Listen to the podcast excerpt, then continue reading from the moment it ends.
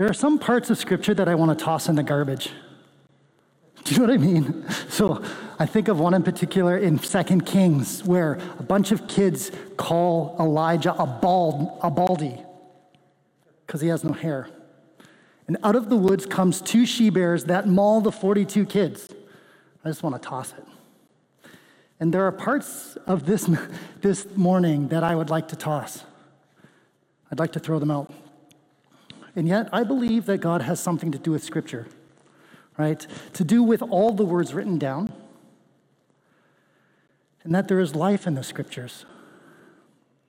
In fact, we'll see in a couple weeks that Paul will exclaim, All Scripture is God breathed. It's in 2 Timothy 3:16. That all scripture is God-breathed and is useful for teaching, rebuking, correcting, and training in righteousness. So we, we can't just simply throw things out, right? Even if it makes it difficult for us. So the question then was how do we approach tough passages like this, right? I think the only way is with grace, not the church.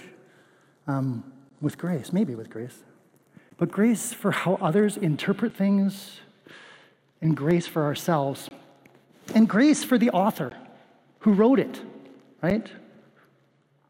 Why do I say grace for Paul, who we think wrote this? Because Paul was human. Sometimes we forget that. Sometimes we forget that the writers of Scripture are simply flesh and blood with bones, with cultural conditioning, with biases, actually, just like each one of us. Right? And I believe in some ways that Paul himself struggled with things like legalism, right? He speaks at length about how we should ignore the law, or not ignore it, but we're, we're beyond the law, and then he goes and sets up new rules. Do we throw Paul's letters out because he's human? No. This again just reminds us that we're human. And God can use flawed people, and He does use flawed people. If not, none of us would be saved. But even those of us that are saved have cultural biases, um, blind spots, prejudices. You know, one of the things that I appreciate about the scriptures is that we don't take our failures out. How many histories do you know that feature as much of the failure as the success? Right? Think about that. Most of the main characters have huge character flaws. One was a murderer, one watched women bathe on the roof, roof right? There's just over and over again failures that God uses. And the chosen people continually fail again and again and again.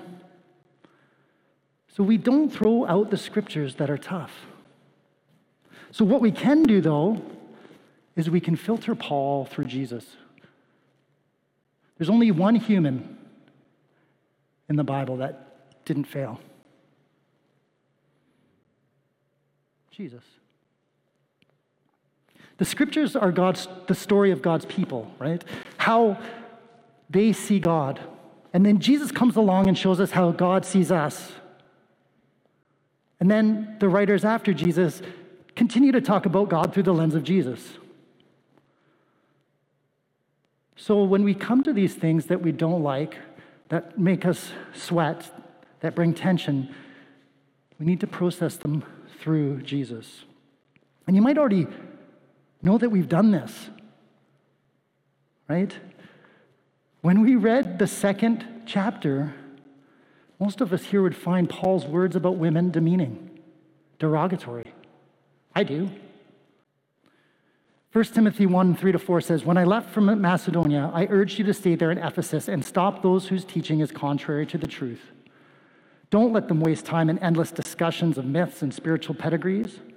These things only lead to meaningless speculations, which don't help people live a life of faith in God.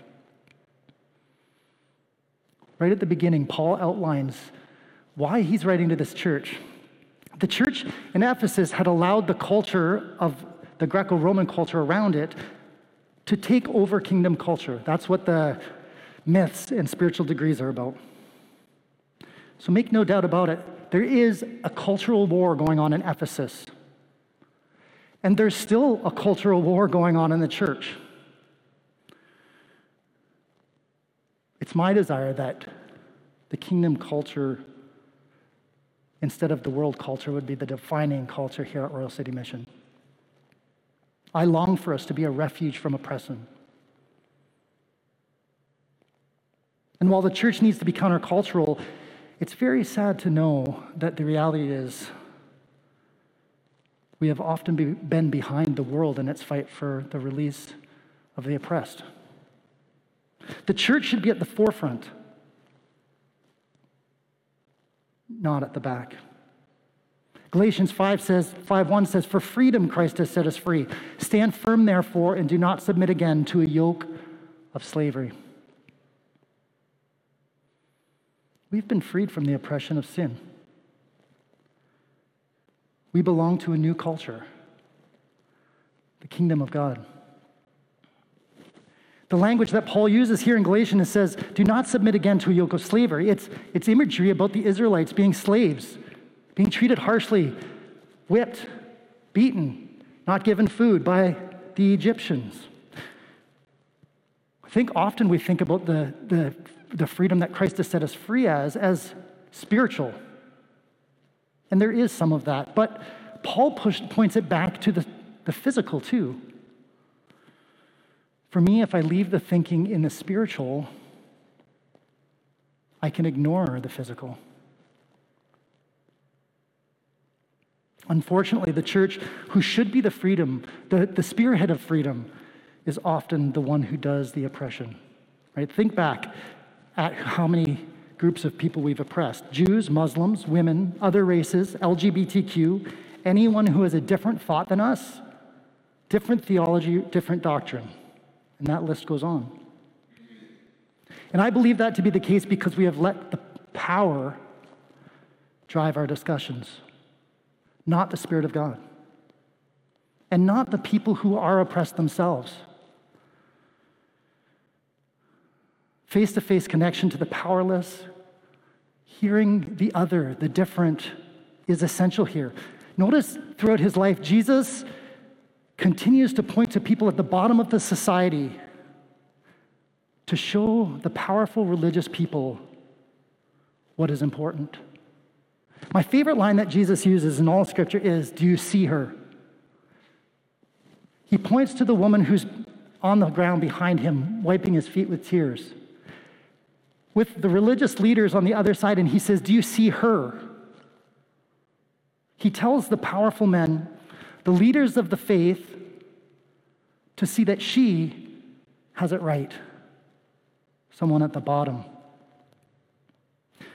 When we enter into these tough spaces where it's difficult to see what is world culture and what is kingdom culture, and sometimes they do go hand in hand, we need to hear the voices from the bottom the oppressed, the ones we often talk about but rarely talk to.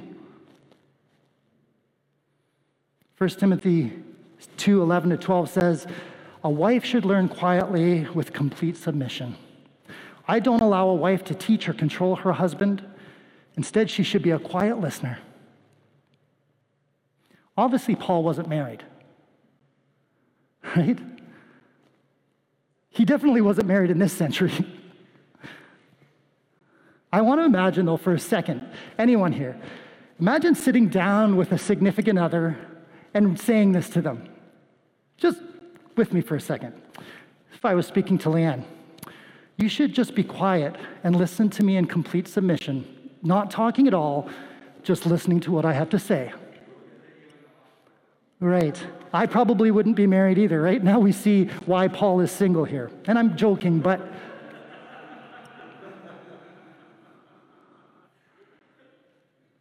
I'm joking, but in our current culture, this is a problem. It's a problem, right?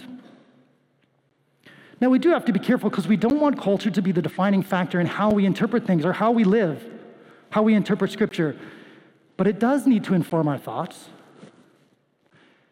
Much of Jesus' teaching is countercultural, right? So we can't simply use current culture to come to all of our thoughts on faith.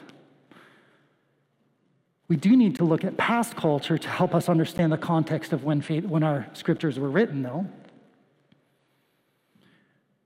But it is important to remember that much of Jesus' harsh, te- harsh teaching was aimed at the religious culture of his day, who had become more like the empire, the Roman Empire. We talked all through Romans last year, right? And this is highlighted very clearly in the Passion. When the Roman figurehead tries to release Jesus, but the religious leaders ask for him to be crucified. The religious leaders ask for the tool of oppression of the Romans for their own use. So we can't interpret script, scripture through culture. We do that through this work of the Spirit, through our lives, through the tradition of the church, and through contact with others. I think we have to always interpret it through the greatest commandment love God, love others. Last week, Mark did an incredible job of unpacking Philemon. Um, it's obvious to see that Paul in that book was really influenced by his culture, a, a culture of slavery. He doesn't condemn slavery even. However, he sends a runaway slave back to his master to be reconciled. Within a system of slavery, Paul looks for a way that the church can practice freedom of oppression. And Paul can't see a culture outside of slavery. That's why he doesn't condemn it. But he looks for a way for the church to have its own culture, its own kingdom culture. And he does this in the likeness of Jesus, who says, Be in the world, but do not be of the world. The thing that Paul recognizes that we need to recognize is that he saw the need for contact. To be truly reconciled, each person had to, be, had to look into the other's eyes, into the other's face. The slave needed to see the master was only human. The master needed to see the slave was human. I believe this is the only way we're going to be able to navigate deeply held differences in theological understandings. We often know something based on facts. We think reason is the highest form of knowing. But there's many more, more ways to know, and Paul uses this, right? Paul's argument or demonstrations includes the heart kind of knowing, the face to face, the acknowledging the image of God in the person in front of us, acknowledging differences, but loving uh, anyway. I think the reason that we've been able to change our minds on the status of women is because of contact. Right? Fathers have daughters, brothers have sisters, husbands and wives.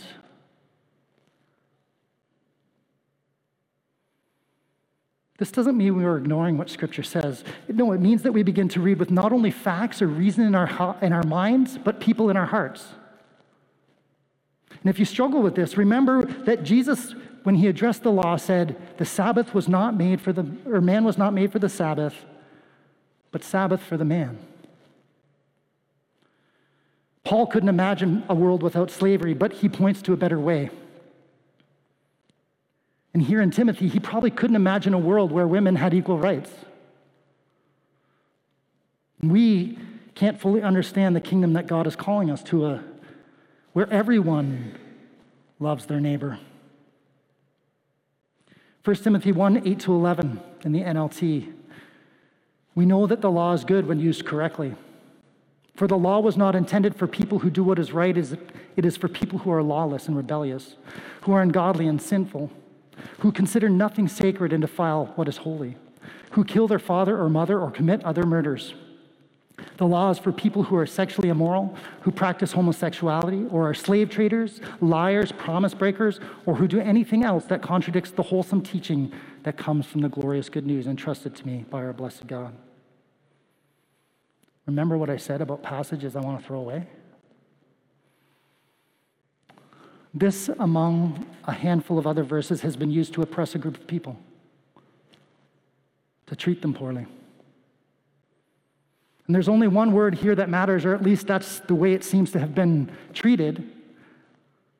The word in Greek is arsenokoitai, which some versions have translated homosexuality. For me, I've come to the conclusion that this is not a good translation. Paul uses this word two times. It's never used before in Scripture. It's a, a joining of two words from the Old Testament. And we don't see this word in Scripture again. But we do see it in Greek writings, right? But it is used as an abuse of power. It is used for economic exploitation, likely sexual trafficking of children or pederasty. And I hope that all of us can agree that that has no belonging in the kingdom. I hope. And it makes a lot of sense to me because Paul is fighting against Greek culture here, right? And uses problems that exist in the culture to illustrate his idea. I'd actually encourage you to do some of that word study because there is so much uh, there's so much work being done on both sides of this conversation right look at people who agree with same-sex marriages look at people who don't it's not simple and it's not easy if you look at the other side. If you look at only your side, it's easy. But if you do come to a defining answer, please hold it lightly, because I, I want us to remember that correct theology is not our Savior, that Jesus the Christ is our Savior. Two years ago, I was able to attend the last pastor's gathering that we were allowed to have of COVID. It was about this time of year. And really, the only part of the conversation or the, the, the event that I love is the conversations, usually around the dinner table. And I was invited to lunch with a group of pastors, about eight of them. I really only knew two, and both of them are on opposite sides of this conversation. So at lunch, the topic of same sex marriage comes up. And there were really strong opinions on both sides, really strong. But I was amazed that there was really strong opinions on both sides. So being new to the group, I didn't say anything. I listened and I watched the interaction. And at the end, when there was a break, I looked at two who were the most senior, who had been around a long time, two decades of working together, ministering together, knowing each other. And I just asked the question they think differently than you. How, how do you deal with that? And it was amazing. Both of them said this, not in the exact words, but they both said, I love this dear friend, and despite our differences, I know that they're doing the best they can to follow Jesus. This to me is the only way forward. In love, trusting each other. But trust can only be built on proximity. It can't be built from across the room.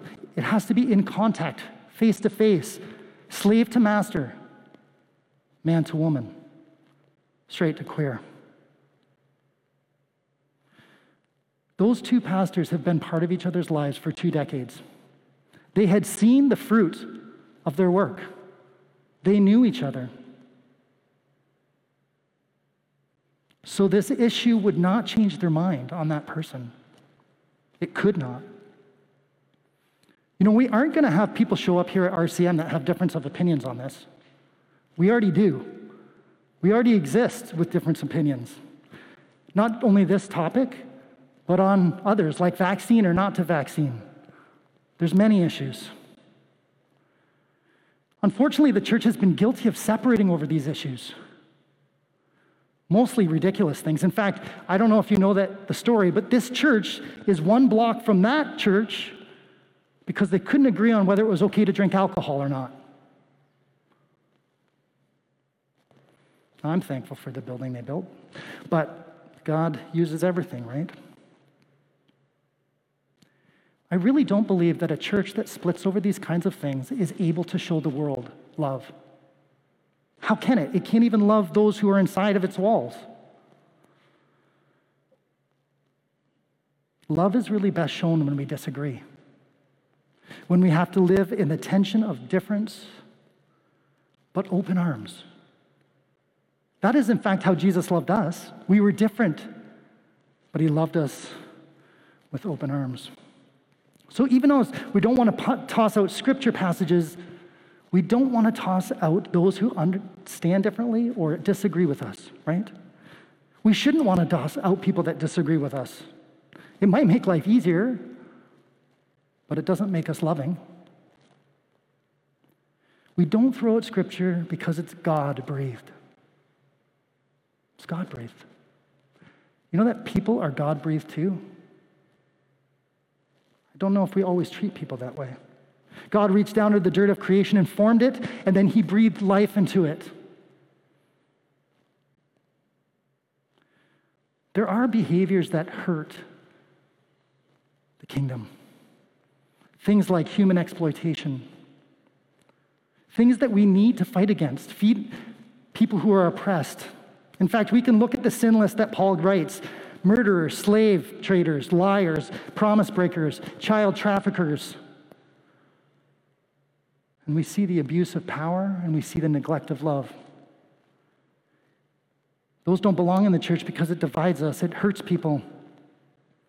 So Paul lists these things because they would damage the connection of the people in the church community in the kingdom. Those things needed to be left behind because it is for freedom we have been set free. We cannot live in the freedom of Christ and oppress others. In the same way that we cannot be forgiven if we don't forgive.